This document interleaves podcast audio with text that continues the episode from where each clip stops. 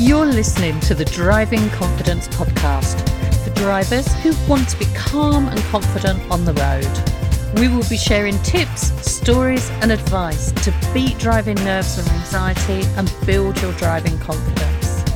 Whether you are just starting out as a learner or have had your driving license for years, if you want to transform how you feel about driving, this podcast is for you. Welcome back to step five, and today we're going to start doing some preparation. And we'll be looking at how you can keep track of your progress and notice how far you've come and what you still need to do. So at the moment, we're still not asking you to drive. We're still getting you to think about things. We're still asking you to write things down. So we want you to go back to that small goal and think about what preparation do you need to do in order to work towards that first small goal. Look at how you laid out those different elements of what was easy, what was challenging, and what was really worrying you. And also look at yesterday's one of what was in the gap. What did you need to find out? What did you need to learn more about? Where did you need to get some help from to fill in that gap?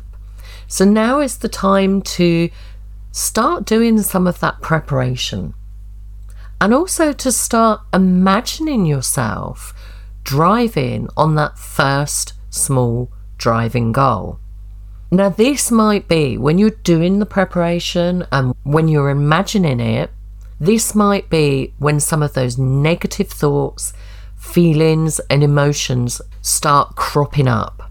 Now, we want you to write these down as well because this is really important. It's those thoughts and those emotions that are holding you back. So get them written down. So, questions today, following on from what Tracy just said, are how will you track your progress? Who will you tell that will be able to help you in reaching your goal? And one of my favourite questions if there were no barriers to you driving again, what would you be doing? So, again, like we said in yesterday's step, really take some time to think about this properly. Treat it like a project. Use a pen and paper, write it down so that you're using those different parts of your brain. Yeah, even draw pictures if you need to. That works for some people. So, again, as long as it's written down in your way that makes sense to you, fantastic. And you can find out more about ways to work with us on our website. And so we look forward to speaking to you again tomorrow for the final step. I'm just going to jump in here to let you know about our Drive Calm Journal. We've created a 12 week prompt journal to support our listeners to take action and improve driving confidence. The journal includes questions, prompts, and exercises to create an action plan and an opportunity for reflection afterwards. Search Drive Calm on Amazon to take a look. We hope it helps. Thank you for listening.